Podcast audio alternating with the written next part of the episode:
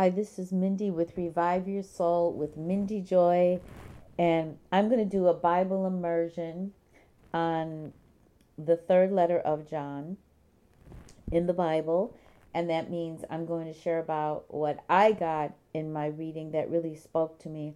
I also read Daniel chapter five this morning, and I just want to point out one thing about that. Um... And that is that um, there's a whole story here, but it's in ancient times, and they had idols. Okay, they they. Um, I'll just read the verse and tell you where I'm coming from with this. It says they drank wine and praised the gods of gold and silver, bronze, iron, wood, and stone. So I just want to pose this question at the get-go, since this is what I just read. Daniel chapter five, verse four. Are we, are you, are I worshiping gods of gold and silver, bronze, iron, wood, and stone? Or are we really worshiping the Lord of Lords, King of Kings, the Father of glory of our Lord Jesus Christ? And you might think, huh, of course, of course we're not, you know, praising gods of gold and silver, bronze, iron, wood, and stone. That's so archaic. That's so ancient, you know. Um, but our, but is it? I'm asking you because how do we identify in our Western world, probably all over the world, when somebody becomes successful? How do we, you know, they have, they wear real gold and silver, or they have artifacts of gold and silver, and they live in houses, big giant houses made of bronze, made of wood and stone, and they drive cars, big expensive um, cars made of bronze and iron. Now, there's nothing wrong with having those things, but what I'm saying is people who worship those things and don't worship God and don't use those things to the glory of God. I know, you know, some people personally who have those things, but they spend time in that house praying up a storm. They um, spend time in that house hosting other people. They've had meetings through the years where other people's lives were changed. They host people in their houses. Um, the cars that they own, drive, you know, everywhere they go in that car is something that glorifies God. And um, they're very generous with their money. Um, and And they do a lot of things in secret for other people. So I'm not talking about that. But we got to be careful that we don't think we're somebody until we have that car, until we have that house, um, until we can, um, you know, we're, our wedding ring is of a certain size with so many carats of whatever, a diamond, um, or is it gold that has the carats? I don't know. Anyways, you could tell how knowledgeable I am about these things. But Um, my point is, yeah, fourteen karat gold. That's right. It's the um, gold that has the carats. Maybe, I don't know what, um, maybe diamonds do too. I'm not sure. But all I'm saying is just don't, you're already enough today with whatever your bank is, whatever you have. And if you do have those things, um, don't be ashamed. God blessed you and use them for His glory. But we don't worship, as Christians, we don't um, worship the gods of gold and silver, bronze, iron, wood, and stone. That's not, you know, we're, we're ultimately not worshiping um, ourselves, you know, wanting to have um, power. You know, we're not worshiping power. We're not worshiping or trying to have this caste system where we're superior to other people. We're not, look, we don't have a, a, a worldview or a life view like that. We see everybody as God's creation, and we see people that are fellow Christians as our very own brothers and sisters. So, and if you really honor God and love Him, you're not going to mess with His property, because everybody is God's creation, everybody. So that we, we need to pray even for our enemies. Um, of course, that's a whole other, um, that's a whole other chapter about the Beatitudes and Um, Jesus and the Gospels, what Jesus told us. So um, that's what I wanted to bring about about uh, Daniel chapter five, because I started to make a podcast about it, and I was reading the whole story, and I thought nobody needs to hear me read the whole story, so I'll just bring out certain things. Um, the other thing I want to bring out about this is chapter uh, is verse sixteen in Daniel five, when um, they bring in Daniel to interpret this mysterious hand that is writing on the wall. Um, the hand of God is writing on the wall to this pagan king and a thousand other people as they're drinking wine from God's um, holy vessels that came from the temple that was taken and stolen by his father, um, Nebuchadnezzar. Um, the king at that time is B- King Belshazzar. Um, and it's saying, they called in Daniel to interpret. It's a whole, you need to read it for yourself. But this is what other people that aren't believers should see in us. He's um, the king Belshazzar says to Daniel in verse sixteen, "But I have heard that you can give interpretations and solve problems." We, my brothers and sisters in Christ, should be problem solvers because we've been anointed to be problem solvers. Didn't in the book of James it says, you know, if you need wisdom, ask God and he'll give it to you generously. And also we know that we've, we've been given, um, we have the fruits of the Spirit, you know, and we should operate in that. We should operate, people should see that we're loving, joyful, peaceful, we're generous, we're kind in any situation, in any crisis, that these things, you know, we operate through these things. We're, um, we're patient, we have self-control, we're faithful. Um, we're gentle. We're, we should be people, you know, faithful people don't gossip. You can confide in in a faithful person and they're not going to talk to anybody else. And they can, you know, sit and, a, and a, a person of God, a son or daughter of the Most High God should be interested in other people and really take the time and listen. We should be good listeners. And when we listen, they should see in our eyes that we're listening with eyes of compassion.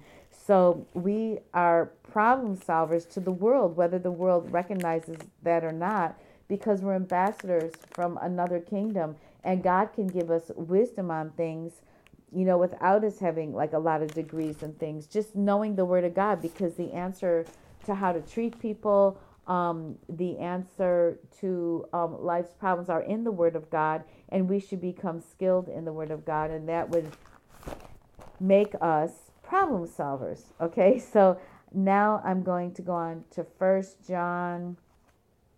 I'm I'm sorry, Third Third John. That's what I read this morning, and um, I'm turning to it now. Here we go. Third John, the letter, the third letter of John. So um, John is writing. It says the elder to the beloved Gaius. So we know that the, it's really interesting that um, John wrote these letters to a specific person at the time. He says, whom I love in truth. And these letters God has used to speak to the body of Christ. So when I do my Bible immersion, I started just sharing with um, one of my best friends in um, New York. I would do an audio, and I still do, because um, some things are very personal and I'm not going to share it on a podcast, but I'll just address it to her. And then because I, it's something like our heart really flows and we feel very free to start expressing ourselves when we know the listener is a trusted friend. We just, you know, or, or you share with your husband or your wife when they come home. Um, and it just, we, you, we feel that we can really express ourselves. So um, John really feels he can express himself to this Gaius, and we're all today, thousands of years later, being very blessed by this um, trusting relationship. And he says, beloved, I pray that all may, may go well with you, that you may be in good health as it goes with your soul. And I believe it's the King James Version that says that you should prosper in spirit, soul, and body. I don't know, am I saying it the right order? That's probably really important to know the order, but I don't ha- have that in front of me. But right here it says, well, I guess it would be body first, in good health as it goes well with your soul. Um, so God wants us to prosper. Okay, so, um, you know, he wants us to be healthy. Um, he wants us to have sound mind. Um, so he said, for I rejoiced greatly when the brothers came and testified to your truth, as indeed you are walking in the truth. So it brings us great joy when we, you know, witness to other people and they are walking in the truth. They're living out this Christ-like life. And, you know, we bring people who are pastors or um, people who pray for us. We bring them great joy when we're like the fruit of, you know, they see the fruit of their labor and the risk that they took to tell us about Christ, or, you know, the hard labor they're going through for our Bible teachers to um, to painstakingly put together Bible lessons, whoever they are. You know, we're we're the fruit of their labor. Some of these people will never know who we are, because now in our world, you know, we can watch teachers on the internet, on radio, on um, T V. So the people who are teaching don't know who's listening, and they they won't know maybe till they get to heaven how they blessed other people. So never, whatever God tells you, whatever way to share the word, please please do it.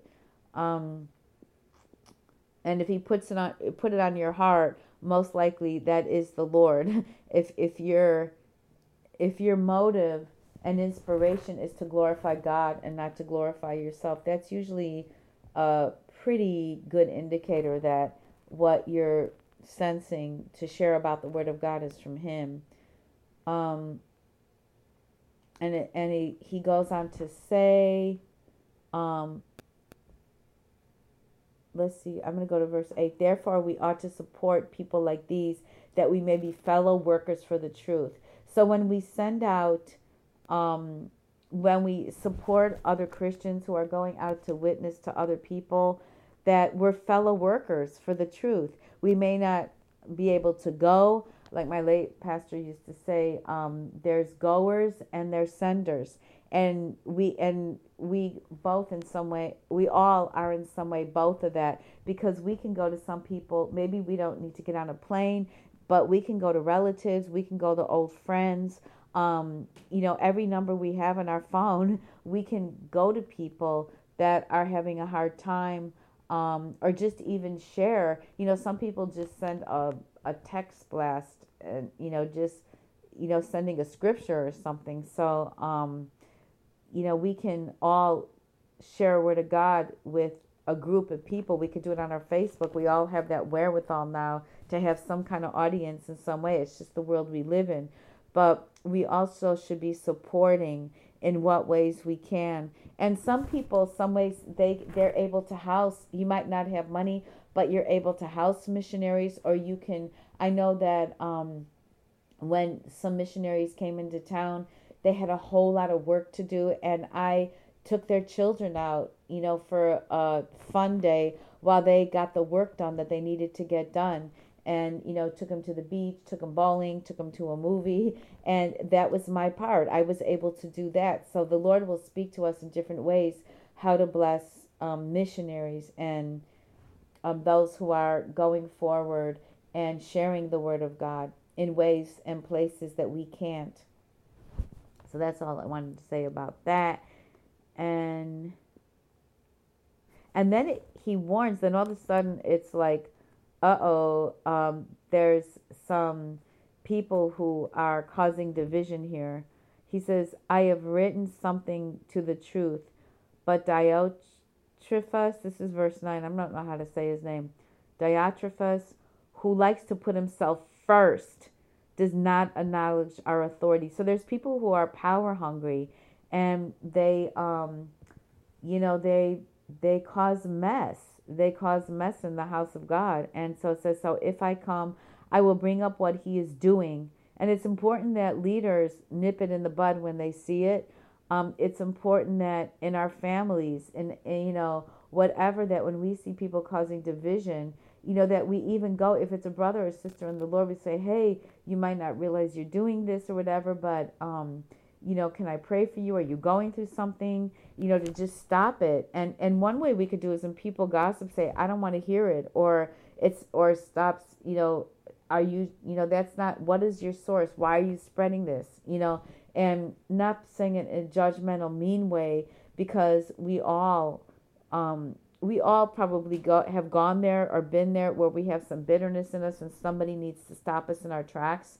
Um, but we need to make sure that we're not that person, and we're not letting that person um, just keep going on and on with their mouth, um, because he's talking, he's using his mouth, he's talking wicked nonsense against us. And not content with that, he refuses to welcome the brothers and also stops those who want those who want to us, wait, also stops those, looks like a typo or something, and he puts them out of the church. Um, okay, so this is, you know, hands down, um, somebody causing confusion. And he says, beloved, do not imitate evil, but imitate good. Why would he say don't imitate that? Because sometimes people who are like that are very charismatic and very charming. Sometimes they really are. I'm thinking about certain personalities right now that I've seen come through um, different ministries, that they're very charming and they're fun and they're charismatic and they're, you know, hysterical, that you want them to be your friend at first because they just make you laugh. And then you realize a lot of the laughter is at the expense of somebody else. It gets into gossip, and it's very seductive because it's very entertaining. At first it's like, no, no, this is not right. And often the people are very good looking too, and good dressers and all that. So um, we just got to be careful.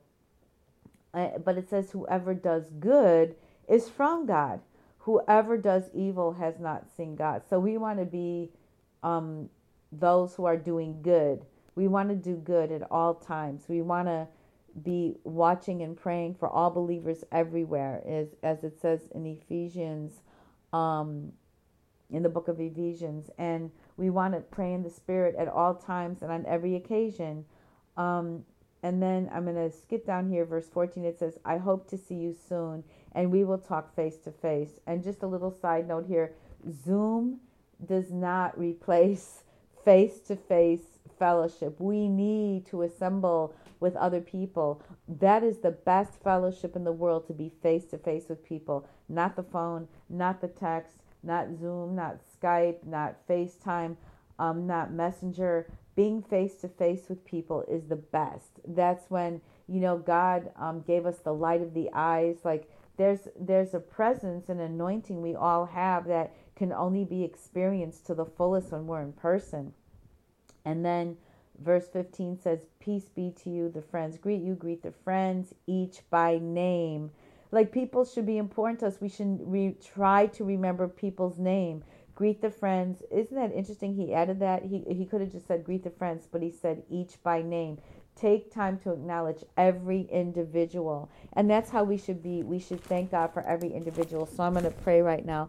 Father, in the name of Jesus, I thank God for every individual in my life. I thank you for every Bible teacher, every um, every Bible teacher, every um, pastor, every leader, every minister, um, every prophet, every apostle, every evangelist that ever spoke into my life, whether knowingly or unknowingly. And I thank you for my family. I thank you for Um, my parents, my family, um, who raised me and saw to it that I grew up, you know, I survived, I was healthy. Um, and I thank you for um, every teacher in my life. I thank you for anybody who taught me anything. I thank you for my friends. I thank you for my family. I thank you for Bible for Food Ministry. I thank you for my church. I thank you for um, my child, Uh, my grown child. I thank you for every family member that's still alive, that is a senior, and for long life. And I pray, Father, that we would, the world would know your people by our love one for another more than ever.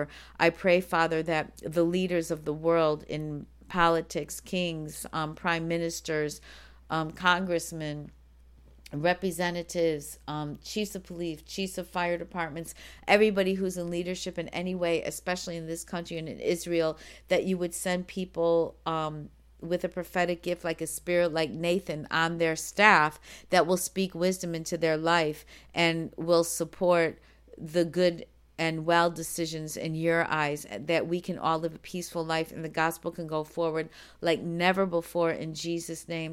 I just lift up every person who's risked their life today to preach the gospel in places where it's um, against the law, and that you would protect them by the blood of Jesus and hide them, that they will come safely home to their families. I lift up every underground church, that it is hidden in you, Father, and that it will grow, and that there'll be even um, revivals within the nations, all the nations, revivals. I thank you for the peace of Israel. I thank you for a revival in Israel. I thank you that you've heard their cries in the midnight hour. I lift up every um, every believer who's in um Um, in Middle Eastern countries, in India, in China, that you would just bless them tremendously, and everything they put their hands to will prosper, and that for every believer, and that we would walk in health, we would walk in um, sound mind, that we will help each other more than we've ever helped each other, and we would be one as Jesus and the Father are one. In Jesus' name, amen.